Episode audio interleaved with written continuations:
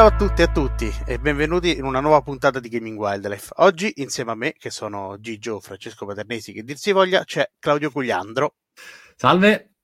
E basta. Oggi siamo in due perché le circostanze sono quelle che sono. D'altronde abbiamo appena passato una, un impegnativo weekend al Romix, un weekend lungo, insomma, eh, però che è stato molto produttivo e vi consigliamo di andare a vedere le interviste molto interessanti che abbiamo fatto.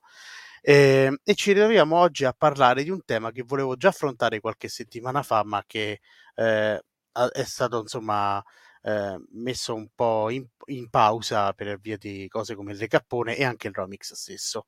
E comincio anche con un piccolo soliloquio perché parte proprio da me questa, questa tematica. Um, eh, insomma, io di recente su, su Stay mi sono occupato della recensione di Gran Turismo 7.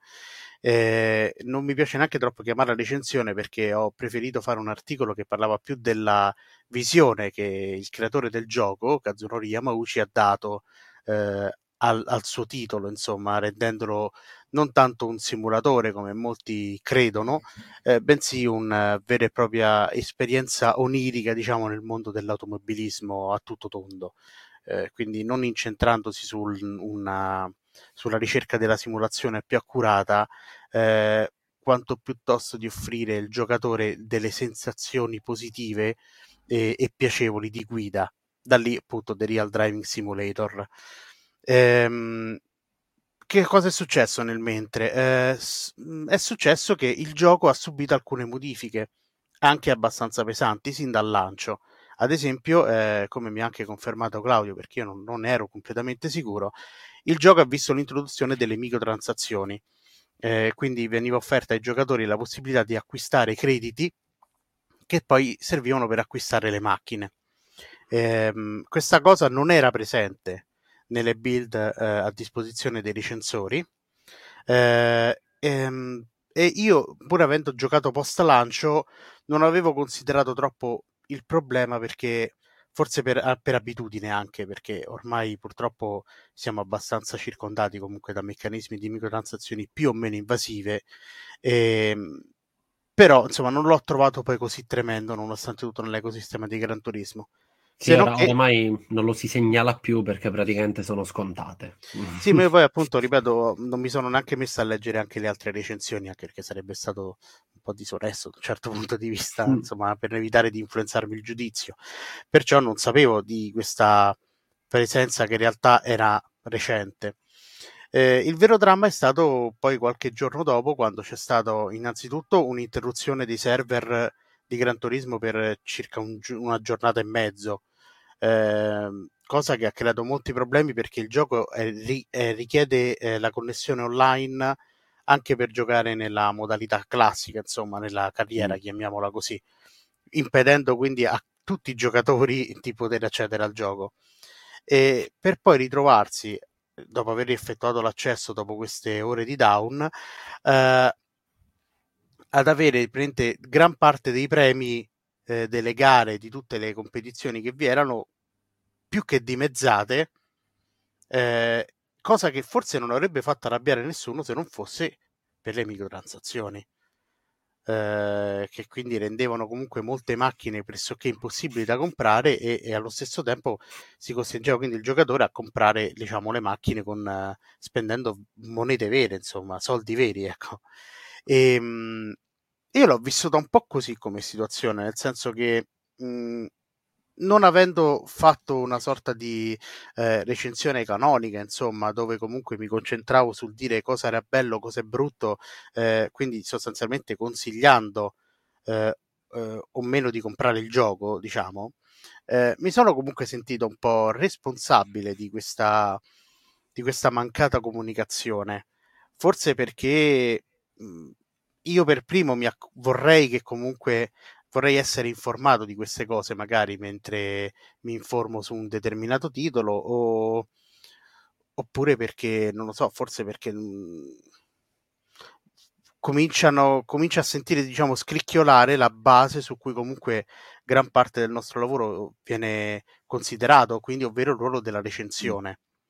Mm. Che è l'articolo diciamo che per quanto non è il più remunerativo da un certo punto di vista, è comunque quello che eh, generalmente viene più preso in considerazione quando si deve mh, mm, considerare un acquisto sostanzialmente.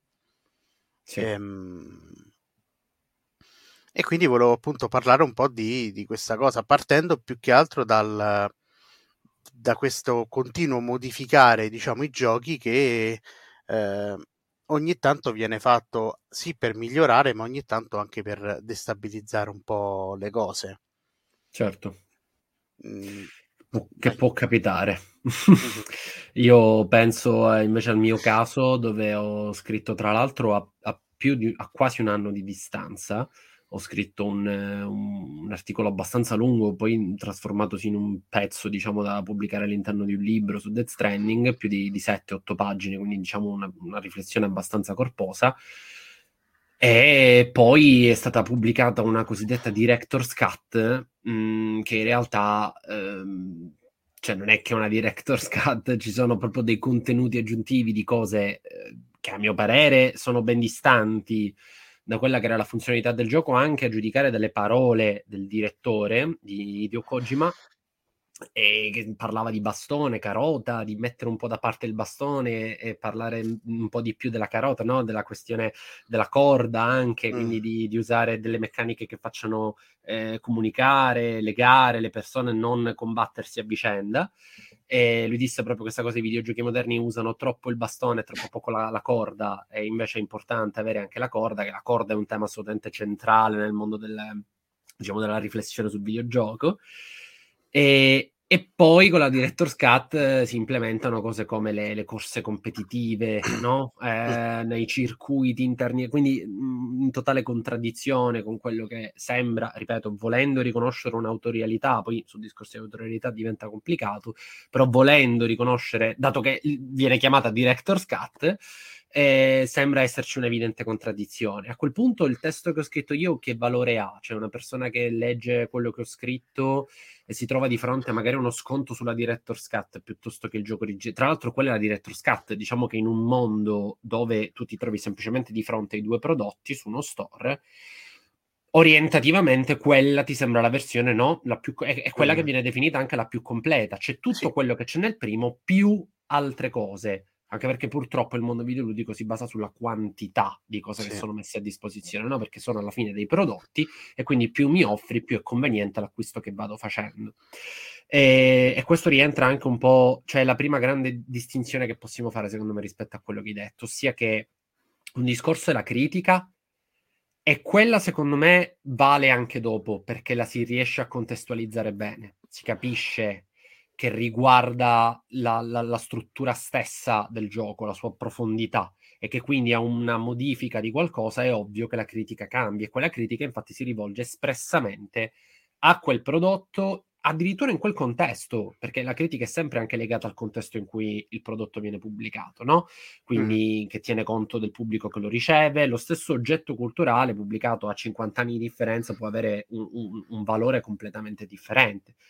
Quindi Mhmm, secondo me di quella non ci si deve preoccupare troppo. Quindi, ad esempio, il fatto che tu abbia analizzato la prospettiva, eh, diciamo, legata. Parlo del caso di Gran Turismo, ma ripeto, mm-hmm. vale anche per il mio caso di Death Stranding. Il fatto che tu abbia analizzato la prospettiva, quindi questa così più. Eh, più personale, più legata a quella che secondo te è la filosofia di design, secondo me ammortizza molto perché cerca di dare degli strumenti, l'impatto della gravità del non parlare della questione uh-huh. microtransazioni o altro diventa assolutamente fondamentale mh, mhmm, parlare di determinate strutture quando si fa il consiglio per gli acquisti. Io l'ho detto varie volte in, in questo podcast, io non sono, lo sono stato per tanto tempo, non sono più contro alla questione del fare la recensione di prodotto, il consiglio per gli acquisti perché evidentemente ci sono persone a cui serve. A me preoccupa che il 99% siano consigli per gli acquisti, però questo non significa che è sbagliato a priori fare un consiglio a qualcuno che vuole comprare un videogioco in termini di prodotto. Eh, però eh, a quel punto, se non mi parli delle strutture di prodotto, quindi di servizio, quindi microtransazioni, mm. eh, come impatta questa cosa, lì c'è un problema perché lì stai, facendo, stai venendo veramente meno al tuo lavoro. Mm. Fa, cerco di fare l'esempio più chiaro possibile prendendo in esame il caso degli ultimi anni, ossia Cyberpunk 2077. Se io ho letto un articolo critico di Cyberpunk 2077 che dice che mh, Cyberpunk, eh, questa persona lo ha adorato al lancio perché ha trovato nella sua totale rottura tecnica una componente, l'unica componente veramente cyberpunk nel AAA moderno, cioè qualche glitch, bug che rompevano completamente l'esperienza, che creavano qualcosa di imprevedibile, il software che si ribella all'autore ed è una cosa completamente a cazzo di cane, che a volte non capivi cosa sta succedendo, e che in quel momento ho vissuto un'esperienza di un'originalità mostruosa rispetto a quello che generalmente il panorama AAA offre, ok? Mm. È una lettura critica, a mio parere, interessantissima ma mm-hmm. critica. Se stai facendo il consiglio per gli acquisti, non puoi non dirmi su PS4 gira così, su Xbox One gira così, su PC gira così, eccetera, perché tu mi stai facendo un servizio. Allora, siccome la questione del consiglio per gli acquisti funziona in difesa quando si dice ma voi non state facendo critica, no, no, infatti noi non facciamo critica, noi facciamo consigli per gli acquisti, va bene, ma allora nel caso di Gran Turismo Anzi, il caso di Gran Turismo no, e lì la colpa è aziendale, perché addir- quello è il trionfo veramente dei, dei problemi odierni, perché quello addirittura è stato celato persino ai recensori. C'è stato fatto sì. un passaggio successivo.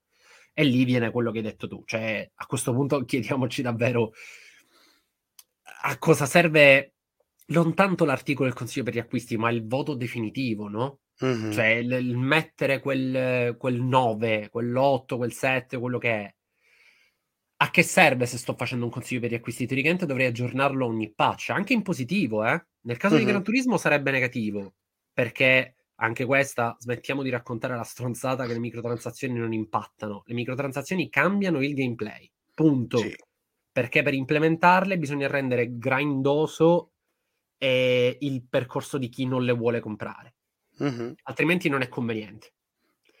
E, e quindi cambi il game design però anche in positivo, pensa a No Man's Sky.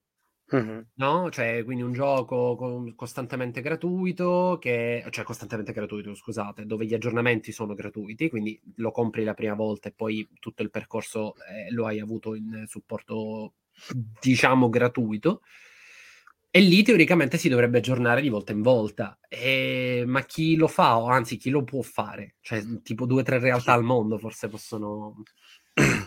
Eh sì, infatti mi veniva in mente una cosa simile, forse GTA Online, che al suo debutto era una cosa poss- potenzialmente ingiocabile e, e, poi anche a lungo tempo comunque è rimasta abbastanza scevra di contenuti fin quando poi non... Eh, avevano anche disatteso un sacco di promesse. E poi è uscito l'aggiornamento per la, la ex nuova generazione, quindi PS4 eccetera e lì si è cominciato a vedere effettivamente l'esplosione del fenomeno.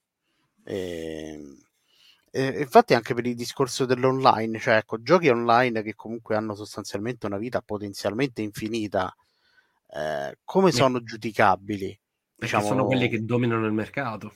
Sì, però appunto l'altro. un'esperienza come un Fortnite o un Destiny, ecco, che comunque tendono a, a cambiare spessissimo che valore può avere una recensione dove mi si consiglia un gioco che sostanzialmente eh, è già cambiato nel giro di un anno potenzialmente mm-hmm. non eh, continua ad essere poco utile insomma e, e, poi sì sulla questione voto vabbè io sono completamente intransigente nel senso che lo trovo lo trovo più cioè mi dispiace perché posso capire che qualcuno magari lo vuole tenere perché magari riesce a dargli una valutazione diciamo magari concreta, basata su un'analisi e tutto, però purtroppo distoglie molto, troppo dall'analisi che uno effettua nell'articolo e soprattutto è ormai diventato un, un'arma a doppio taglio perché in un'epoca dove la polarizzazione è tutto, anche il voto rischia di essere poi travisato, usato male e ancora di più continuo a vedere il voto purtroppo una, sempre un giudizio fin troppo personale Mm. anche per il, virtù del medium che stiamo giudicando, perché ecco, non parliamo di un, un, compito di grammatica dove tutto sommato le regole quelle sono, quindi ecco, se, se non segui le regole per forza di cose sbagli, ma parliamo di un, un, un media, un prodotto che ci, ci, piace anche giudicare artistico e pertanto io non credo che sia possibile dare voto ad un ad un oggetto artistico laddove ognuno ha la sua percezione, la sua, dà la sua interpretazione, pertanto non, non so quanto possa essere poi utile alla lunga dare un voto, a meno che eh, non serva per, eh, non so, dare dei bonus agli sviluppatori, ma lì comincia a essere comunque uh, sempre un, non diventa più un'arma a doppio taglio, diventa solo un'arma. Sì, la, la, famosa storia del voto che ti sblocca i bonus. Sì, eh, purtroppo c'è anche da dire che mh, questa cosa appunto ha un senso se la sposti sul piano critico. Sul piano della recensione di prodotto purtroppo ci sta, nel senso che e poi là ci si chiede spesso come si fa a dare 8, 9 a Call of Duty o Assassin's Creed. Se si guarda la cosa da un punto di vista del prodotto, sono effettivamente dei voti abbastanza innegabili. Perché se si recensisce, cioè anche la questione della grandezza del voto, no? Cioè non si va mai sotto il 6, il 7. Beh, se stai, se stai dando un voto a un prodotto come una macchina, mm. se lo strumento funziona, cioè se il microonde alla fine riscalda, eh, cioè, cioè, glielo dai il 5 e il 6, no? Cioè dici questo microonde funziona, poi magari non è il microonde che ti fa la cioccolata nel modo perfetto, però funziona, quindi mm. di base se il gioco funziona metti 6, poi ogni cosa in più già è un'aggiunta. Ehm, per questo non si scende quasi mai sotto il 6, cioè il Cyberpunk al lancio su Xbox One e PS4 doveva prendere meno di 6 perché era sì. ingiocabile e, però sono casi lievemente più rari. Nella storia sono successi soprattutto su PC. E mm. sono stati anche dei Souls che al lancio su PC hanno avuto dei grossissimi problemi. E, però sono casi comunque generalmente più rari nel panorama AAA e medio budget, no? Mm-hmm. E quindi comunque se la guardi dal punto di vista della recensione di prodotto, del consiglio per gli acquisti, ci sta la questione del voto e ci sta anche la questione di quali numeri si usano. Ripeto, il problema è che poi se vuoi fare quello, quindi se ti vuoi fare promotore di quello che guarda al pubblico, alla massa e non fa l'elitista facendo critiche, io questa cosa non l'ho mai capita, però è quello che si dice sempre, cioè se ti limiti a parlare al tuo circoletto, va bene, ok, allora facciamo recensioni di prodotto, però a quel punto lo devi fare sempre, colui che si vanta di essere dalla parte no, del, del popolo e della massa. Quando ci sono questi casi vengono fuori delle contraddizioni. Cioè, perché un miliardo di articoli sulle criptovalute e, e non una bella botta seria su, su, roba di questo tipo? Cioè, com'è possibile che quattro account su Twitter che dicono secondo me questo gioco è misogino, ne parla tutta la stampa globale e quando un'azienda inserisce a sorpresa le microtransazioni c'è giusto la news e poi basta. E, e, e, questo è il vero, cioè lì emerge un po' una contraddizione tra l'essere veramente chi dice no, ma io parlo perché c'è gente che vuole queste informazioni e decidere invece quali informazioni dare a seconda della convenienza invece dell'azienda. E il punto per me sta tutto lì. Poi sull'opportunità, da un punto di vista meramente critico, secondo me è, un, è una cosa bella del videogioco. Cioè, proviamo a ribaltarla questa. Cioè, secondo me è figo che quella cosa viene pubblicata in un modo nel 2018, tu ne scrivi, cambia, e ne scrivi di nuovo e dici com'è cambiata, perché è cambiata, se è cambiata per, perché la community ha dato dei feedback, per esempio, no? Uh-huh. E uno degli articoli eh, che ho usato, poi mh, diciamo che, che, sono diventati anche una delle robe, uno dei, dei pezzi che ho usato in, un, in uno speak su, in un panel con, con Digra, eh, che è un'associazione italiana di, diciamo, di, di Game Studies, mm. eh, riguardava come Overwatch, quindi Blizzard, eh, inizialmente ha recepito dei feedback da parte dell'utenza legati alla rappresentazione, per esempio, di genere, etnica della prima presentazione di Overwatch e l'ha, l'ha cambiata, ha aggiunto delle cose nuove e che hanno reso il gioco sicuramente mhmm, con una grande varietà in termini di rappresentazione, di, di, di tutte le tipologie. Secondo me è positivo, cioè, non per forza positivo, però può essere anche una bella cosa per la critica, eh, anche per testare se stessa.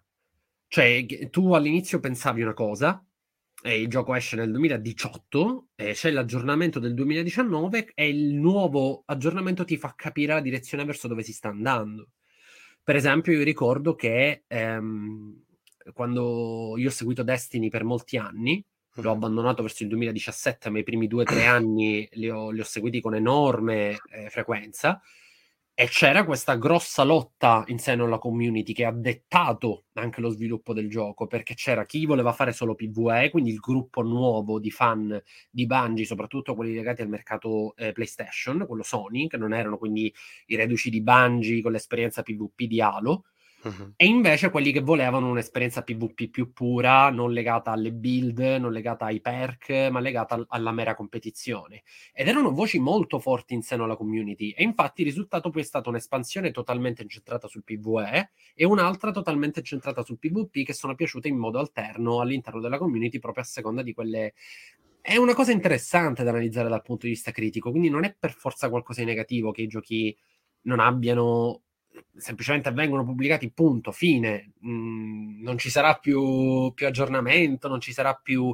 Certo è una grande sfida per la critica, questo sì, è una grandissima sfida.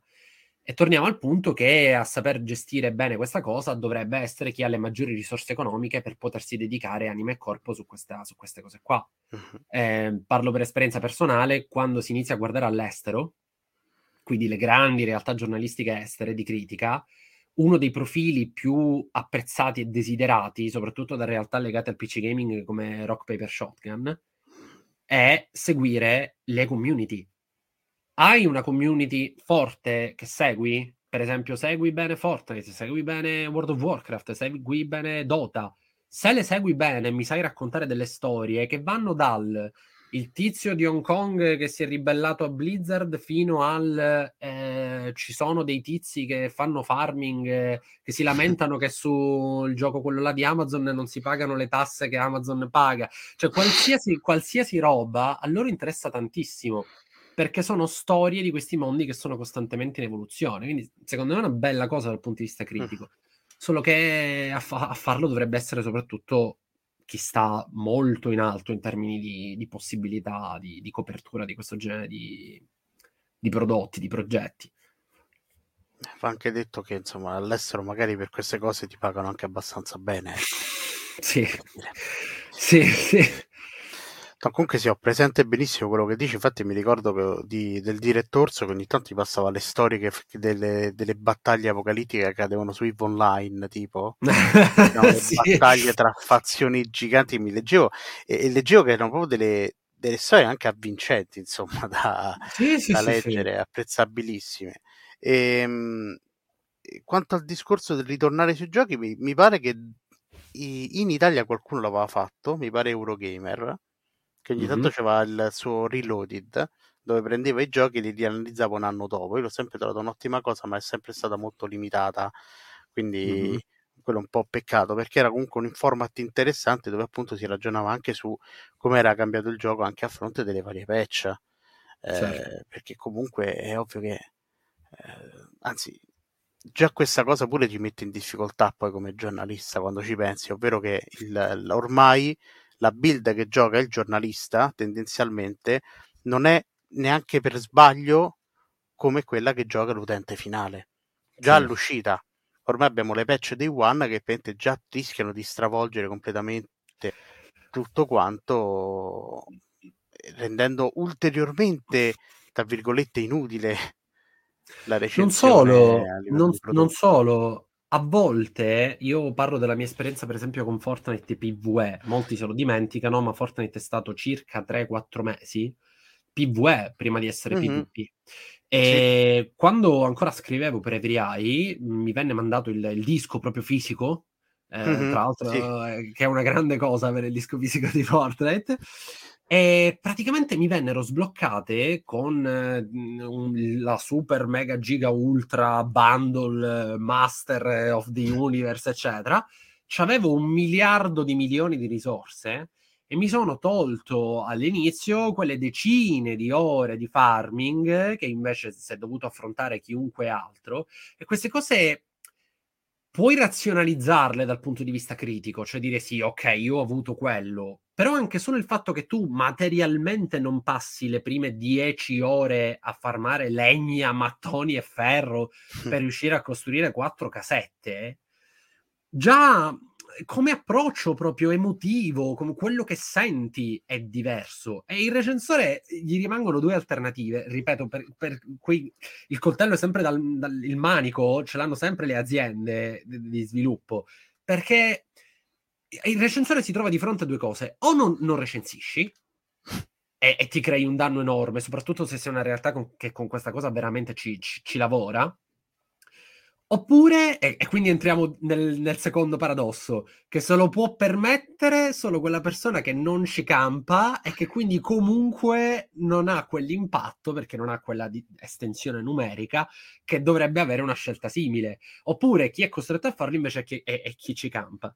E quindi o lo copri, sapendo però che la tua percezione è stata comunque falsata in un modo o nell'altro, oppure non lo copri e, e, e, ti crei un danno. Non solo, non fai comunque il servizio che dovresti fare, perché non fai il consiglio per gli acquisti, perché, perché non sei presente al day one, non sei presente nei primi due o tre giorni, perché poi l'alternativa che ti rimane è farlo quando il gioco esce, quindi comunque devi aspettare qualche giorno, devi, devi giocare, devi vedere com'è. E quindi comunque cioè, non è una cosa da cui se ne esce, secondo me, con un semplice ci vuole più etica nella critica, ci vuole gente competente, no? È una questione proprio sistemica, perché la gente mm. competente, a mio parere, c'è. E al di là di quello che io poi posso pensare, io non concordo quasi al 90% con quello che di solito viene scritto, ma perché ho i miei gusti, come ovvio che sia però che ci siano delle competenze, dell'esperienza, anche degli studi dietro è evidente, esperienza legata anche ad aver giocato tanto tempo, quindi soprattutto nel caso del consiglio per gli acquisti, secondo me c'è tantissima competenza. Il problema sono le strutture all'interno delle quali ci si muove che in un modo o nell'altro ti obbligano a muoverti, ripeto, in, in questo modo. Quindi secondo me ehm, dobbiamo cercare di approcciarci alla cosa guardando almeno l'aspetto positivo, cioè il fatto che il gioco viene aggiornato e quindi puoi reinterpretarlo, puoi rivederlo. E poi sì, sono d'accordo con te che sicuramente è un limite per quanto riguarda invece il consiglio per gli acquisti al lancio, perché non sai mai come muoverti. Pubblichi la, la, la recensione, magari sei stay nerd, quindi sei nel secondo, nel terzo ciclo di, di, di, di codici, non, quindi non arrivi, sai, il giorno prima del day one o cose simili. E nel mentre è arrivata la patch del day one che risolve il problema di cui stai parlando. Quindi proprio materialmente è diventato irrilevante il tuo, il eh tuo sì, infatti, infatti, capita che ogni tanto nell'articolo devi scrivere ho incontrato questi problemi, però speria, confidiamo nella patch del day one, che è un po' come di insomma, un po' come nasconde mai... la polvere sotto al tappeto da un certo punto di vista. Sì, che non sai mai se perché da, se scrivi quindi non comprate perché non è detto che ci sia, sembri quello sempre pessimista che ce l'ha con le aziende, eccetera. Se scrivi confidiamo in una patch del day one perché è un problema evidente, poi sei quello che allora non informa, non, non mette il punto, non dice state attenti. E allora cosa si fa? Non se ne parla, no, non puoi farlo, cioè comunque è un cane che si morde la coda, non, non, non se ne esce. Il problema forse è dover essere al day one. Quello per esempio è un problema. Sì, eh, quello è una, sì, è ovviamente il dover per forza, ma anche prima, perché poi il problema è che alcuni escono anche prima perché magari si vuole dare quell'ultimo boost eh, così di vendite, ma ehm, boh, cioè, nel senso anche, non so, perché adesso mi sta venendo in mente pure Cyberpunk sempre, perché comunque magari Cyberpunk uno, cioè, su Cyberpunk si è passati da un estremo all'altro da un certo punto di vista, perché abbiamo visto le recensioni che, eh, vabbè, erano stellari e poi si arrivava magari appunto a dare i 4 alle versioni, diciamo, meno performanti, eh, creando però, secondo me, anche un paradosso, perché per dire, cioè tra 9 e 4 ce ne passa di acqua sotto i ponti e non può essere secondo me soltanto una, un discorso meramente tecnico. Capito quello che voglio dire? Eh, perché, sì. capito, molta gente per, per, esempio neanche concepisce più il 10 perché giustamente dice che i giochi non sono perfetti ed è così poi effettivamente cioè, se andiamo proprio a vedere la sostanza nessun gioco è immune da bug eh, nessun gioco è immune da boh, noia vogliamo parlare di queste cose o di una scrittura uh... che ogni tanto può traballare eh, mm. quindi insomma però vedi, torniamo lì, cioè la questione è che se lo vuoi fare da un punto di vista critico, allora sono d'accordo con te, cioè il voto è una roba che, che non ha senso, è come dare un giudizio, ripeto, come se fossimo a scuola. E, e, e sarei anche d'accordo con te. Il problema è che se invece fai la recensione di prodotto e stai facendo un consiglio per gli acquisti, tu effettivamente in quel momento non stai dicendo sì, vabbè, però poi dietro Cyberpunk ci sono tutta questa serie di cose qua. Non è che il prodotto scompare. Prodotto non scompare, quindi come consiglio per gli acquisti comunque quello che, che ti rimane da dire, secondo me, è per ora non compratelo perché ha dei problemi legati proprio al prodotto, non funziona, non gira e vi crea del, de, dei problemi, potrebbe addirittura infastidirvi e rovinarvi le cose positive che ci sono, perché magari arrivi, poi non si salva, e la devi rifare di nuovo, robe simili. E quindi non cons- cioè, secondo me ci sta mettere il 4 se è recensione di prodotto.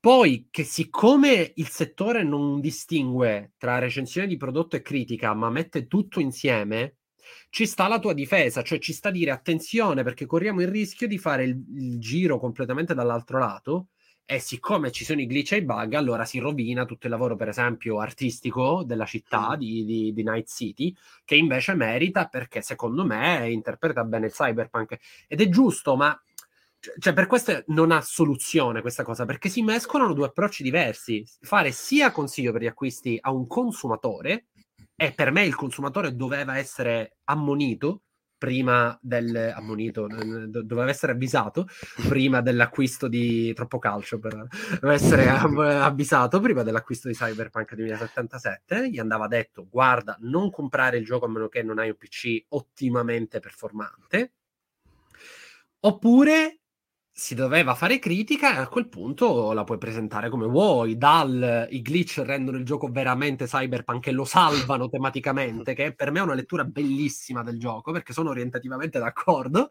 fino a per me Night City da sola vale comunque l'esperienza perché è un, gioco che mi ha stregato e mi sono perso nella photomod. E, e, per me l'open world magari dai una lettura di quello che è per te l'open world. Per me l'open mm-hmm. world è un luogo dove, dove, sperimentare con la vostra immaginazione e usare la photomod per creare scenari che poi vi ricorderete. Assolutamente legittima come lettura critica. Assolutamente sì. legittima ma appunto è una lettura critica. Che cazzo di voto dai a questa? Cioè, come fai a dare un voto per sulla quello, ma, ma, infatti ripeto, io, cioè, io per quello mi, mi, mi, accanisco, perché comunque anche se andando poi passando anche all'altro grosso problema dei voti, ovvero appunto Metacritic, no? dove abbiamo comunque sia il me, eh. cioè tipo eh, Gran Turismo da questo punto di vista è emblematico perché per dire Gran Turismo adesso mi sto basando su una foto molto vecchia, però ho visto che ha un metascore, aveva un metascore di 87 per la critica lo user score è di 1.6. Ora, ovvio che c'è stato il solito review bombing totalmente inutile e fine a se stesso perché ovviamente non funzionava il gioco e per carità sacrosanto che la gente si arrabbi, un po' meno il fatto di dover per forza fare questi review bombing che secondo me non hanno, non so, insomma, non hanno mai senso. Mm, e ehm, Oddio, che stavo dicendo? Mi sono completamente perso. Vedi a fare. Della, vedi, questione, della questione di Metacritic. Sì, nel senso rende sempre più eh, inutile dare diciamo, una votazione e poi è anche il fatto che, ripeto, viene sempre percepito il voto di una testata come appunto il voto della testata ed è molto problematico secondo me da questo punto di vista. Beh, beh quello è un problema che non abbiamo, secondo me, mh, mm, cioè siamo talmente tanto permeati dalla cultura del c'è chi fa e c'è chi insegna, che vale anche per la critica, quindi c'è chi fa videogiochi e, e c'è chi fa critica, senza capire che a volte c'è chi fa critica e sviluppa, c'è chi sviluppava ed è passato alla critica, c'è chi faceva critica ed è passato allo sviluppo, ma soprattutto c'è chi viene influenzato dalla critica e sviluppa, come mi è successo varie volte di sentirmi dire, e che purtroppo non, non pensiamo che ci sia la, il merito di seguire qualcuno in maniera approfondita e capire che ha una sua filosofia critica esattamente come un autore ha una poetica. Cioè lo puoi dire che Miyazaki ha una sua poetica anche se sfrutta uno studio di 300 persone che probabilmente hanno ognuna di loro un impatto enorme sullo sviluppo di, del gioco. In quel caso c'è la mm. poetica di Miyazaki. Invece la firma del sito, che scrive l'articolo da sola, No, mm. quella non è una poetica, quella rientra nella testata, eccetera, anche se probabilmente all'interno della testata tra quelle persone c'è forte contraddizione. Pensa solo a quante volte in questi podcast ci siamo scornati tra Sharif, io, eh. qualcuna... Quindi ehm, c'è g- visioni molto diverse sulla qualità dei giochi, su quello che, che, che ne leggiamo. Quello mm. penso sia dovuto purtroppo al fatto che si confonde la testata con la firma perché non c'è alcun tipo di educazione a pensare che la firma meriti di essere sì. seguita come percorso, perché se non sei un influencer, quindi veramente tutto il progetto comunicativo ruota intorno a te, io, io, io, io, io, non si riesce a capire che c'è l'io anche dentro una realtà editoriale. Come, ma io penso a, a quello che ci succede ogni tanto su Glitch, con i video di, di, Glitch ogni tanto qualcuno esce un attimino fuori dall'algoritmo e quindi non, non li vedono i video solo coloro che sono uh-huh. iscritti al canale, ma ogni tanto qualcuno che viene da YouTube e puntualmente invece di magari anche solo leggere la descrizione del video, fanno immediatamente la domanda su una roba che oramai ci caratterizza da più di un anno e che però giustamente non conosco. Questo è poi anche un problema di internet, no? Cioè, sì. non puoi pretendere che una persona si vada a, a, studiare la tua intera esistenza solo perché deve rispondere a una sua domanda in quel momento. Quindi è anche compito, purtroppo, di chi oggi vuole vivere sul web quello di stare costantemente in dialogo come se sì. come se avesse iniziato la sua esperienza in quel momento. Eh, perché se no, io se, se, pensando all'unico sistema che secondo me potrebbe funzionare, diciamo anche con i voti, eh, intendo, eh, l'unico che mi viene in mente è il metodo Famitsu. Banalmente mm. perché Famitsu comunque non fa una recensione singola, ma mette il gioco in mano a quattro persone diverse. Mm e ovviamente ognuno ha la sua scala da 1 a 10 e poi si fa sostanzialmente il voto sostanzialmente è la somma dei, dei voti infatti il, il massimo mm. di voto che si può prendere okay. su Famitsu è 40 che giustamente Ma... è il voto e lì riesco a trovarci magari un, un, un, po', un appiglio un po' più solido perché non abbiamo soltanto una visione singola e, e soprattutto non è una visione poi della testata ma sono quattro individui ben specifici eh, che danno la loro valutazione. Cioè, io penso a un Elder Ring che magari lo valutavo io che ci sto sotto, un, uno Sharif che ci sta sotto fino a un certo punto, una Lorena che non ci ha mai giocato. Però, e, e, e più che altro così almeno si ottiene, secondo me, un giudizio un po' più omogeneo, magari e magari anche un po' più valido a livello statistico da un certo punto di vista. Magari. Sono abbastanza d'accordo, sempre se la questione diventa consiglio per gli acquisti, però torniamo al punto iniziale. Famitsu è il sito, la rivista di un paese che nei videogiochi che vengono recensiti, nell'ambito dei videogiochi che vengono recensiti, quindi quelli diciamo tipicamente no, da console o comunque da PC, però con una loro struttura, cioè quindi non parliamo del Battle Royale, che è un consumatore alt- di livello altissimo, quindi ci sono un sacco di soldi la rivista è molto famosa e vende anche in tutto il mondo, cioè una di quelle che ven- il voto viene citato dai siti italiani, dai siti inglesi, proprio perché... E quindi si può permettere di avere 4, 5, 6, 10 codici e far fare questo lavoro a più recensori. E Stay Nerd quando ha potuto ci ha provato, quando abbiamo avuto l'occasione di avere per esempio due codici di Elder Ring, no? Ma da quanto tempo è che lo diciamo anche nei podcast? Sarebbe bellissimo che... Mm-hmm la persona che adora i Kingdom Hearts, la persona che li odia, la persona che non gliene può fottere di meno, per vedere l'incrocio tra tutte queste prospettive, sia da un punto di vista del consiglio per gli acquisti che di, che, che di critica. Però chi è che se lo può permettere? Eh, ben poche persone, anche i siti italiani, quando hanno più codici, comunque ci sono così pochi profili al lavoro, diciamo, eh, costante, quindi non nelle varie prestazioni occasionali, che comunque si devono dedicare ad altro. Cioè, anche se arrivano quattro codici dello stesso gioco, penso al periodo di Elder Ring, dove c'era stato Horizon Forbidden West, Dying Light, altra mm. roba più piccolina, lo streaming da portare avanti su Twitch, l'incontro con Tizio, l'incontro con Caio cioè la, la, cura editoriale in generale, mh, mm, non sono realtà così grandi dove addirittura ti puoi permettere una cosa simile. Quindi torniamo sempre al fatto che, che le realtà editoriali sono comunque deboli, sono piccole, non hanno la forza per riuscire a fare quello che dovrebbe fare un, un portale veramente. E, e, lì poi diventa anche una questione chi è che decide a chi mandarli questi codici, quando, perché. La, la stronzata del abbiamo finito i codici, non ne abbiamo più eh, che ovviamente è una cazzata perché i codici si producono, non è che, che, vengono a mancare, quindi c'è una precisa scelta di strategia di marketing, no? Prima mm-hmm. li mandiamo a quelli che sono più grossi, poi il secondo giro lo fanno quelli più piccolini, poi il terzo gli altri ancora più piccolini e via dicendo. E già questo crea uno squilibrio. Anche nelle strategie di questo tipo che si potrebbero adottare, no? Perché se arrivassero in contemporanea e si mandassero lo stesso numero di codici a tutti, magari c'è qualche sito di quelli che vive invece di ehm, piccoli contributi o cose simili mm-hmm. che potrebbe quantomeno provare anche solo con una prospettiva critica a scrivere qualcosa su eh, io penso a quello, per esempio, ad Halo, no? E, mm-hmm. mi, mi, sarebbe piaciuto tantissimo perché con Halo avevamo, secondo me, una situazione perfetta per fare questo lavoro. Purtroppo non, non è stato possibile perché c'era Lorena che non si era mai avvicinata aveva mm-hmm. appena iniziato Halo 1, però era curiosa perché sentiva questa sensazione di ritorno di questa grande IP che ha sempre percepito da lontano.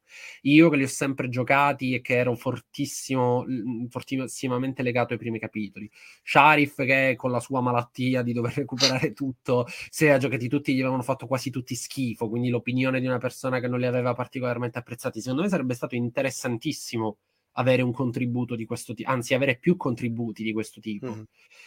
Poi lì tristemente mi viene anche la domanda, ma in Italia siamo pronti ad avere questo genere di richieste? Cioè esiste una domanda per, questa offerta? Eh, io rilancio, dico, abbiamo mai gettato delle basi per rendere questa no. domanda allettante? No, eh, no non le abbiamo gettate. Eh, non le abbiamo cioè, l'abbiamo già detto te- anche tempo fa, l'avevamo detto, cioè il sistema recensione comunque negli ultimi vent'anni non è cambiato, al massimo l'unica cosa che è cambiata è la lunghezza degli articoli, bene o male, eh, che sono diventati più prolissi, ma non in senso positivo. Meno prolifici. Più esatto, più prolifici. E quindi forse e poi certo non possiamo neanche nascondere più il fatto che ovviamente parliamo di un mercato che ancora, cioè è, è il mercato più remunerativo di tutti, però ancora si fatica eh, a trovargli una, insomma, una sorta di dignità sostanzialmente. Poi è ovvio che qui non parliamo più di, cioè non è una cosa soltanto relativa al giornalismo videoludico perché per onore, per, per, onestà intellettuale, tocca dire che i soldi che girano nel giornalismo videoludico sono gli stessi che girano nel giornalismo generalista, che non comunque vi... sono pochi. Sì, eh, eh, cioè, mi permetto di dire che a volte sono persino superiori, dipende, dipende di quali realtà parliamo. Sì, sì. No, vabbè, però perché giustamente visto che era emerso già tempo fa il post che era emerso i costi, insomma, diciamo, dei pezzi per le varie testate italiane e sì. sostanzialmente i, i, i, compensi nell'ambiente videoludico non, non si discostano troppo. Ovvio che poi giustamente giungiamo a... Cioè, è brutto che non ci si interroghi sul fatto che magari Mhmm, credo sia anche normale che poi l'informazione de- sia costretta anche un po' a degenerare nella sua interezza nel momento in cui la- non esiste una, una possibile sostenibilità di questo lavoro, insomma. Cioè, mi ci metto in mezzo anche io che io stesso ho un lavoro che per divertimento lo chiamo il lavoro vero, che è quello che però nel frattempo mi permette di pagarmici eh, le rate della macchina, le spese mediche, di poterci di vivere, insomma. Sì, sì, sì. E, e quindi di, conseguenza il, il, videogioco diventa un hobby e lo stesso giornalismo poi a un certo punto deve diventare tale, anche solo per non eh, poi andarmi a creare dei problemi anche di natura proprio finanziaria vera e propria. Sì, che poi, vabbè, da questo punto di vista siamo al solito, nel senso che si vive in questo limbo dove da un lato non si vuole, a mio parere giustamente, porre una sorta di barriera legata a cose un, un, po' troppo, diciamo, classiste, tipo ah, devi avere il titolo di studio, ma titolo di studio in che? Cioè, nel senso, ci sono le scuole di game design, ok, ma per fare critica ti possono servire altri strumenti, per esempio, rispetto al game design. Eh, vuoi fare critica culturale, vuoi fare critica, cioè, servono altre cose. E quello magari invece c'è una persona che non l'ha questo titolo, ma è comunque una persona capace di esprimere dei pensieri assolutamente interessanti, rilevanti, ricchi, complessi. Contemporaneamente, mi dispiace dirlo, ma si dà effettivamente accesso a, a, quantità e non a qualità, perché la cosa più importante è produrre, produrre, produrre, produrre, non solo nell'ambito videoludico, lo sappiamo, un po', un po ovunque. E, ehm, quindi sì, quello è vero. Tra l'altro c'è da rimarcare anche che è vero che l'industria di intrattenimento è più ricca al mondo, ma la sua componente più ricca è quella di cui a nessuno fotte niente di leggere nulla, cioè i cellulari nella componente mobile, la componente del competitivo online, il battle royale, eccetera, ma chi cavolo frega niente, cioè al massimo si leggono le patch note se, se, se, se sei più veloce dell'azienda stessa a ripubblicarle sul tuo sito. Eh, cosa fa il nuovo aggiornamento di Fortnite all'arma d'oro che trovi sotto il cesso nel quadrante A? E quello è il grosso, o le guide, per esempio, che infatti le guide mm-hmm. vengono pagate molto bene in generale, anche in Italia, persino in Italia le guide vengono pagate molto bene. Poi per fare una guida ci devi dedicare decine di ore, quindi molto bene. È un'estremizzazione, è un'estremizzazione, però insomma è, è, quello il vero contenuto. In realtà il, l'altro grande paradosso è che teoricamente ci sono i numeri, ma questi numeri non li puoi ingaggiare. Cioè, anche, io ho anche la critica che si fa ai siti, eh, ma non si parla del mobile ma chi lo legge l'articolo sul mobile? Cioè non, non c'è chi lo legge sul mobile. Anche Quindi, per motivi di immediatezza, perché comunque c'è... Sì, cioè, capito? La maggior parte dei giochi che ci stanno sul mobile sono per lo più gratis, quindi perché sì, devo perdere sì, tempo sì. a leggermi magari una recensione quando premo torniamo... installa e, e lo e provo. torniamo al punto di prima, che se hai educato la gente a ragionare sul consiglio per gli acquisti, adesso ne affronti le conseguenze. Perché se io leggo per avere il consiglio per gli acquisti, ma il prodotto adesso è gratis, io non ti leggo più a che cazzo mi servi? Non mi servi perché posso provare il prodotto gratis. Quindi perché mi devo venire a leggere cosa mi stai consigliando? Lo, lo, lo scarico, è colpa tua, inteso come settore giornalistico. Se sei andato avanti a consiglio per gli acquisti oggi ti incazzi perché la stragrande maggioranza dei prodotti sono gratuiti e la gente non ti legge più. Oppure ti ah. arrabbi ah. perché c'è il Game Pass che ti offre troppa roba e tu non hai abbastanza tempo per stargli dietro. Esattamente, esattamente. Ma poi il Game Pass in un settore critico dovrebbe essere la, la salvezza, la luce che arriva dal cielo, perché dà la disponibilità di accesso e se tu fai critica, molte persone potrebbero essere interessate ad approfondire qualcosa sul piano critico.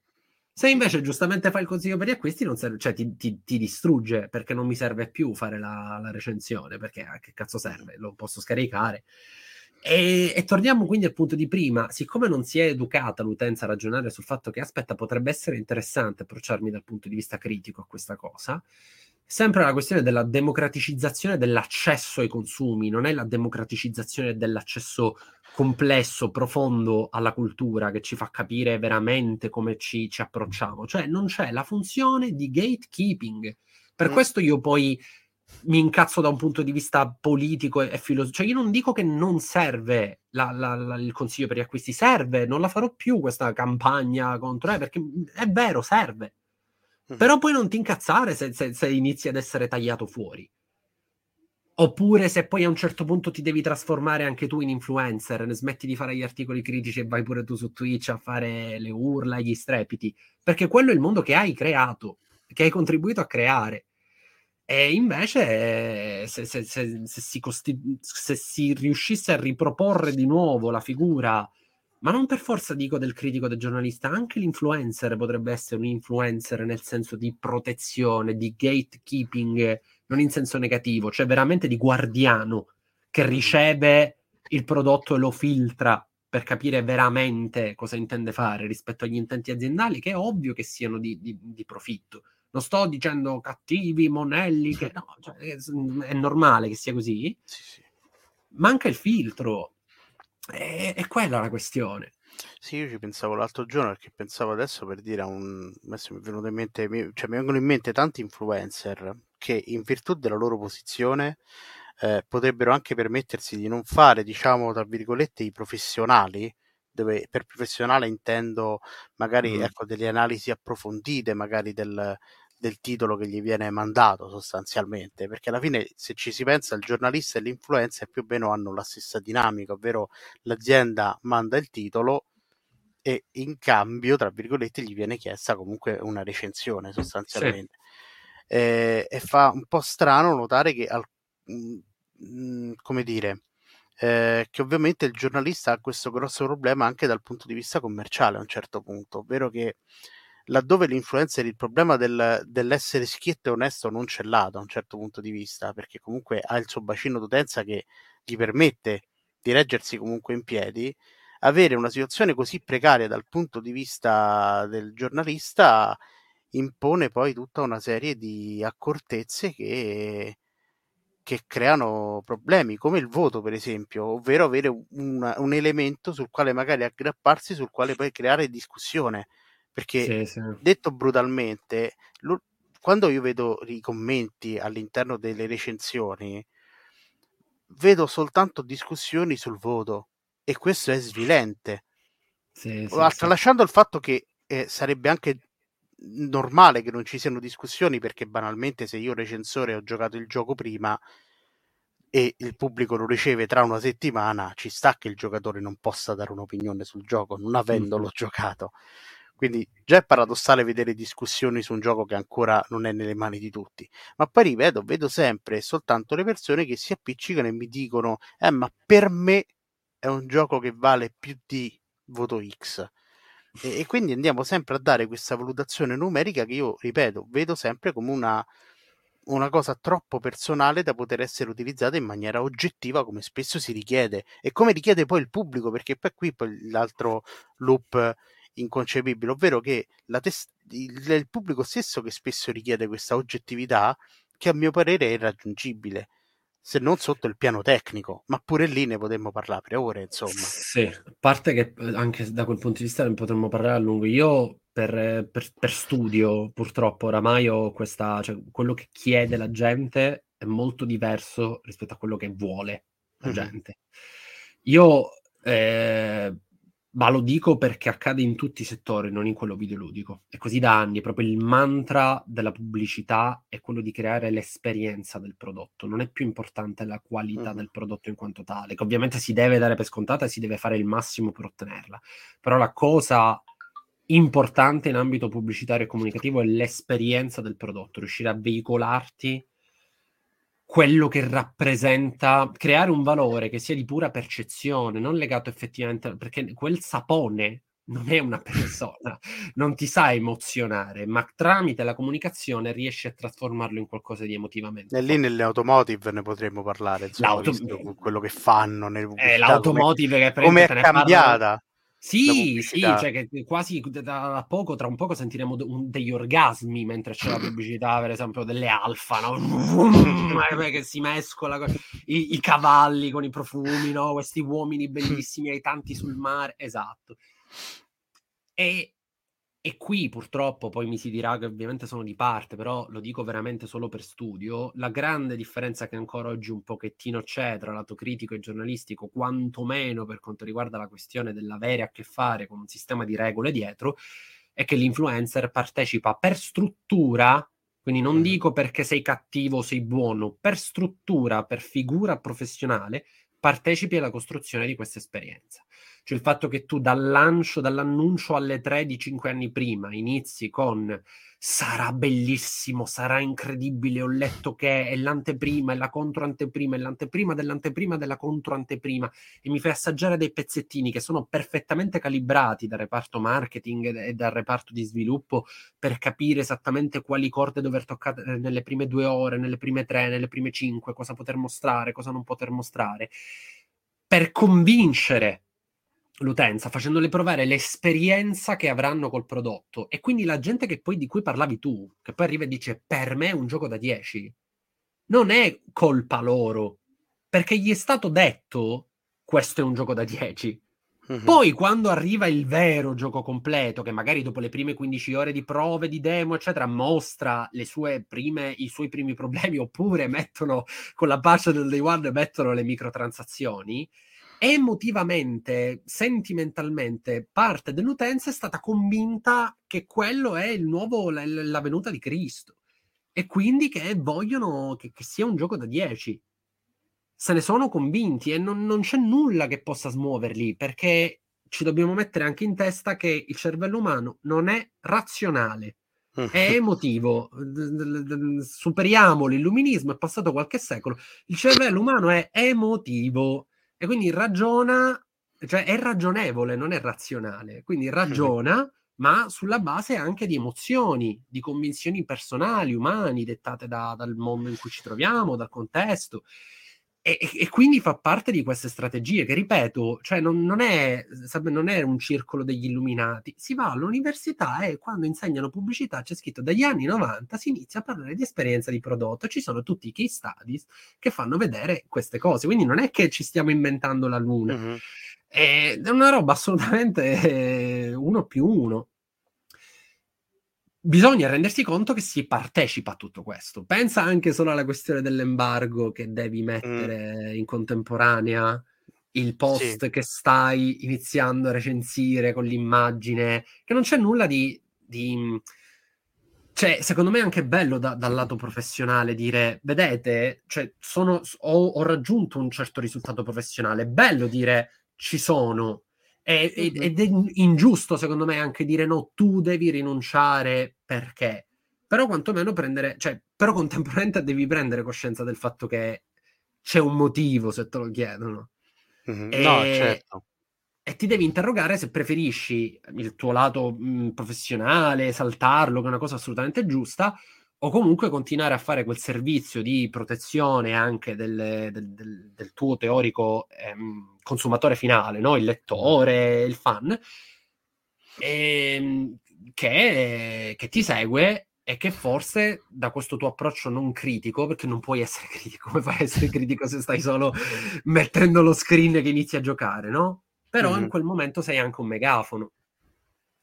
Sì. E Vai, vai. È preoccupante. No, beh, a me preoccupa perché questa situazione io l'ho sempre vista molto male, ma soprattutto perché eh, l'ho sempre trovato più accettabile farlo magari da un profilo istituzionale, inteso mm-hmm. della testata, piuttosto di vederlo dal, dal singolo sostanzialmente. Proprio perché? perché? ho sempre, perché ho sempre voluto appunto cercare di, di di rendere sempre un po' più, più, marcata la differenza tra il giornalista e l'influencer sostanzialmente, oltre ad avere un discorso di cultura dell'hype che vabbè quella no, non dovrebbe essere peggio appunto se è da una testata piuttosto che dall'influencer cioè l'influencer fa quello. La testata mm. dovrebbe dovrebbe. Apriamo virgolette. No beh effettivamente mi ci fai pensare no perché adesso giustamente cozzo con quello che volevo dire dopo ovvero sia che appunto ormai adesso eh, il ruolo del giornalista diventa sempre più importante man mano che eh, le case hanno preso consapevolezza che possono farsi molto marketing da sole. Cioè, nel senso, non c'è necessariamente bisogno poi che ci sia appunto il post della persona X nel momento in cui già andando su dei siti o comunque vedendo magari, eh, ecco, noi abbiamo fatto l'esempio con le proposte della Sony del 2022, dove mm-hmm. sostanzialmente eh, ci sta, è, è, è quella che effettivamente è proprio una brochure, scritta però con dei toni quasi giornalistici, dove per giornalistici si intende già una valutazione quasi critica e, e pomposa del, del prodotto che, che, in teoria dovrebbe essere acquistato dal giocatore. E quindi sì. eh, nel momento in cui l'influencer non ha, diciamo, diciamo la, la necessità di attaccarsi ad una qualche tipo di deontologia, diciamo, di etica, visto che il suo lavoro sostanzialmente non, non la richiede come requisito, cioè lo, lo, richiede nel momento in cui poi magari sai che puoi avere un, un backlash da parte delle persone che ti seguono. Mm-hmm. Eh, a quel punto il ruolo del giornalista diventa secondo me molto più importante nel, nel suo essere il più indipendente possibile. Quando, quando è possibile, sì. ovviamente. Sì, anche perché poi mh, prendi il caso, ripeto, diciamo noi abbiamo una, una sorta di nostro, ma noi intendo Stay Nerd, mm-hmm. tramite glitch, tramite... A, abbiamo poi un nostro manifesto di cosa significhi fare critica in generale, no? Cioè non mettiamo mm-hmm. voti, eh, non facciamo comunque degli articoli che sono soprattutto recensioni di prodotto, nel senso che lo diciamo, se il gioco funziona o non funziona, però ci mettiamo sempre una nostra componente di giudizio personale, metti, cerchiamo sempre di arricchire il discorso, ripeto, non perché l'altro è sbagliato, ma perché pensiamo che ci sia un problema se è lo 0,1% a farlo. Eh, mm. Cioè che non c'è un equilibrio tra fare un certo tipo di gatekeeping e farne un altro, perché fare il filtro sul consiglio per gli acquisti è importante tanto quanto. Sì. E, ehm, quindi sono d'accordo con te sulla questione del che oramai invece proprio, è, è, è, proprio per quello che hai detto tu, cioè siccome il 99% era quello, E adesso le aziende hanno scoperto che, aspetta, ma c'è sto ragazzino che streama su Twitch che ha solo 200 persone che lo seguono, però tanto lui non ci, non ci chiede nulla, gli mandiamo il codice e lui è contento mandiamolo mm. a lui. Non... E, e, quindi c'è anche questa competizione sempre verso il basso, perché tanto a loro cazzo gliene fotte della critica, della qualità, certo. della complessità, di chi si prende il tempo per riflettere. Quello magari interessa a chi l'ha fatto il gioco, poverino, che vorrebbe un feedback complesso, completo, anche essere devastato e distrutto. Io ho avuto persone che mi hanno detto, guarda, cioè il fatto che tu hai scritto che questo gioco ha dei mi ha fatto riflettere su, su quello che fa. C'è chi mi ha detto invece non sono d'accordo. Però, Vabbè, cioè, fa, non... parte, fa parte dello scano, fa parte dello scambio. Fa parte dello scambio. E invece le aziende devono immediatamente, subito lo sappiamo, no? c'è un gioco al lancio, se non riesce a rientrare dei costi entro i primi tre mesi è considerato un fallimento perché se il tempo in cui è a prezzo pieno, poi inizia ad abbassarsi di prezzo e quindi comunque eh, ci sono già, poi ci sono giochi che riescono a rientrare nel, nel tempo, però eh, comunque non, generalmente non è considerato proprio come un grande successo. Quindi tutto deve essere immediato, subito, adesso, di corsa e quindi ci va bene qualsiasi ragazzino che ci aumenti i, i, numeri, i numeri al di là di che qualità hanno questi numeri. Poi a volte dipende, nel senso che una delle cose invece che dicono anche nei corsi, per esempio recentemente, è di stare molto attenti per esempio alla questione dei podcast, perché il podcast è considerato una delle attività dalla maggiore, eh, dal, col rapporto maggiore tra persona che segue e traduzione della persona che segue negli acquisti consigliati. Quindi chi ci sta seguendo sappiate che vi vendiamo bene. no, cioè, è, è, una di quelle robe che tu appunto non apri il, il click, no? Non fai il click, mm-hmm. leggi subito e vai via. O non è un mi piace su Facebook che non costa niente. È un'attività certo. comunque che richiede un, cer- un rapporto, un briciolo continuativo, che generalmente crea un rapporto umano, che noi speriamo di aver costruito con chi ci segue. Quindi, ehm, infatti, subito le aziende questa cosa l'hanno capita, hanno detto sono importantissimi i podcast, anche se ci sono 100 persone che seguono, sono importantissimi perché di quelle 100 persone, 44 in media si riesce a trasformarle in consiglio per gli acquisti che, che, si, che si trasforma, che sia dalla vendita della crema da barba ad altro. Insomma, c'è Quindi, una touch rate maggiore sostanzialmente. Esattamente, touch rate, non mi veniva il nome esattamente. Quindi eh, quello sì, cioè guardano anche a quello, però non si butta via neanche il ragazzo che ti streama la roba su Twitch e comunque genera numeri perché sono importanti anche quelli, oramai li usano nelle metriche, no? Siamo stati mm-hmm. su Twitch nei primi dieci giorni, eccetera, tutto fa, fa brodo e soprattutto deve essere immediato. E che spazio c'è per la critica in questo senso? Cioè non, non riesco a vedere una colpa...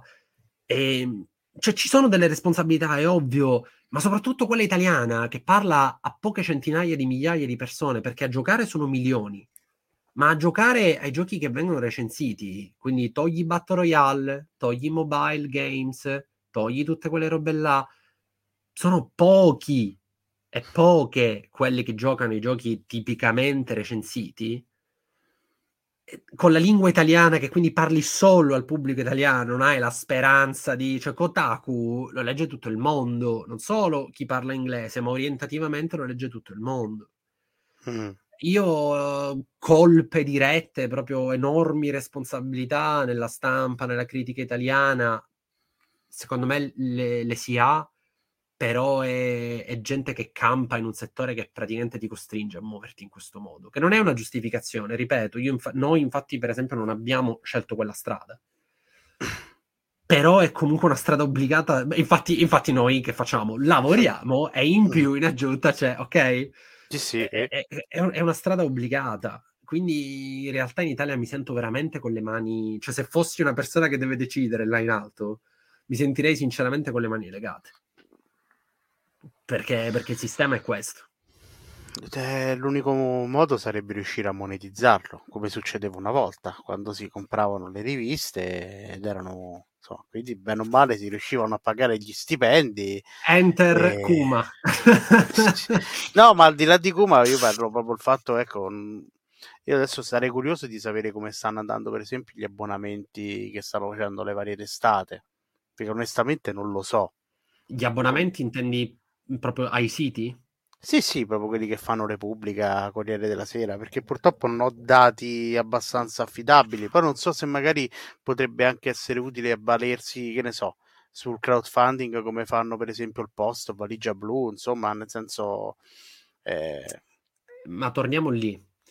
Valigia blu, che è una realtà che io adoro e che ho finanziato i primi anni, è una realtà che fa degli ottimi lavori anche di inchiesta approfonditi, ma li fa comunque uno a settimana.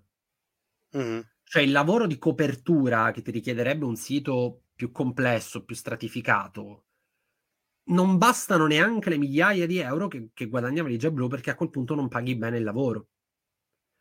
E cioè, se, secondo me va anche cambiato il modo con cui ci approcciamo. Cioè, a me sembra che tante delle news, tanta dell'informazione, tanti dei contributi siano lì perché ci devono essere. E ne ho scritti nella vita di questi contributi, eh? cioè faccio anche, faccio anche No, ma anche non siamo tutti, cioè siamo, eh. nonostante ci crediamo assolti, siamo comunque coinvolti. Ecco. Eh, per, eh, esattamente, e chi è felice è complice. cioè, cioè, erano contributi che mi venivano chiesti e io li scrivevo, però mi riguardo indietro e dico, ma che serviva in quel momento? Cioè, lo, lo, capisci che sono delle robe che sono fatte per cavalcare un'onda che quindi non crea quell'informazione complessa, strutturata che ti entra dentro, che ti dà degli strumenti. È mm. l'informazione che la leggi, rimane lì, due secondi dopo l'hai dimenticata, ti è servita a cambiarti di una virgola la percezione su quella cosa che sta per accadere, che sta per arrivare, e poi fine. E, ehm, quindi forse il modello valigia blu non è la strada definitiva, ma è quello il punto, quello che, che dico dall'inizio, l'equilibrio tra queste due prospettive. Avere sia il modello, eccovi l'annuncio sulla news di due secondi fa su tutte le skin disponibili del personaggio di Fortnite, va bene, però avere dall'altro lato una forte presenza di chi due settimane dopo ti fa l'articolo che ti dice Cosa significano le nuove skin? Quale modello di, di monetizzazione usano? Eh, cosa significano in termini di rappresentazione? Cioè, una, una ricca e variegata sfaccettatura di queste robe qua. Invece siamo da un lato al 99,99% che si ammazza a vicenda per avere le due lire che rimangono una volta drenate dall'industria videoludica e poi c'è lo 0,1 che siamo noi che lavoriamo H24 e poi quando abbiamo un'ora il martedì eh, giriamo, giriamo, il podcast. Cioè que- questa è la situazione invece andrebbe, ripeto, ripensata e d'altronde è quello che abbiamo fatto con... con eh, prima con Glitch cioè col, col Patreon, quindi cercare crowdfunding, e poi con, con Kuma eh, cercando finanziamenti in, in, modo alternativo e poi direttamente tramite la vendita quando arriverà col, col prossimo numero. Quindi i modelli pensiamo anche che esistano, vanno... E poi lì c'è anche il discorso che bisognerebbe conoscerli questi progetti e se davvero diciamo che poi lì entra in gioco il fatto che chi ha maggiore voce se davvero vuole, eh, diciamo che ci sia questo equilibrio tra queste prospettive, potrebbe ogni tanto fare da megafono non solo a tra quattro anni e mezzo esce l'anteprima di, ma anche dire è già uscito gioco indie che eh, c'è un progetto editoriale che e via dicendo. Ma questa era la mia polemichetta personale. No, ma ci sta, ci sta. Diciamo che è stata un'ora comunque ricca di, piccole frecciatine da un certo punto di vista, però ecco, non, non vogliono essere fatte con cattiveria, cioè, insomma, eh, cioè, io sono dell'idea che criticare comunque il proprio ambiente di lavoro sia tutto sommato doveroso, laddove ci sia ovviamente da criticare. Ma, ma l'abbiamo precisato, ci siamo stati noi di mezzo al 100%. Sì, sì, sì, sì, siamo tutti cresciuti con una certa impostazione, nata appunto dal, dal, da come erano le riviste, insomma, proprio dove comunque c'era un'altra concezione del, anche del, dell'industria, insomma, anche un'altra percezione del videogioco, perché comunque insomma, quello che, che ci dicevano 10-15 anni fa adesso farebbe ridere, insomma, tutto sommato eh, il videogioco ecco, è evoluto, ma ci sono ancora delle, degli elementi del videogioco che invece arrancano ancora un po' e che... Longevità, durata, esatto. trama grafica. Sì, cioè, ce ne sono state tante di, di, di, brut- di, storture, diciamo, prima di arrivare alla considerazione del videogioco come effettivamente movimento mezzo... artistico, mezzo sì. sì immaginifico, anche istruttivo, eh, insomma, ce n'è voluto, quindi probabilmente ci vorrà altrettanto prima di arrivare ad una, un'ulteriore maturazione, insomma. Sì. Su questo non c'è dubbio. Detto questo, ovviamente noi siamo comunque, abbiamo appunto fatto questa ora e dieci, dice, direi parecchio intensa, perciò direi che potremo anche chiuderla qua, insomma, per stavolta. Eh, io vi ricordo per una minaccia. Eh, beh, beh, alla fine corsi e ricorsi, alla fine ci torniamo sempre su, su determinati argomenti, ma perché ce n'è la necessità, purtroppo. Noi vi ricordiamo comunque che appunto siamo Stay Nerd e quindi ci trovate tranquillamente su, sull'internet, insomma, su, abbiamo una bellissima pagina Facebook, abbiamo un sito ovviamente che è quello che consigliamo di più, ma siamo anche presenti su YouTube con il progetto Glitch che ha già citato più volte Claudio, abbiamo Kuma che prima o poi arriverà anche alle stampe, ci trovate su Instagram se volete qualche eh, post un po' più scanzonato. E ovviamente qui ci state ascoltando su Spotify o su YouTube eh, o su Apple Podcast eh, o Spreaker. Spreaker. Eh, siamo un po' ovunque, bene o male, insomma, quindi appunto se, basta che ne parlate e ci trovate, insomma, sostanzialmente. Esatto. Quindi a posto così direi. Allora da Francesco e da Claudio vi auguriamo una buona serata, buona mattinata, buon pomeriggio, quello che è e buona ci Pasqua. sentiamo anche buona Pasqua effettivamente e ci sentiamo alla prossima puntata. Ciao alla prossima.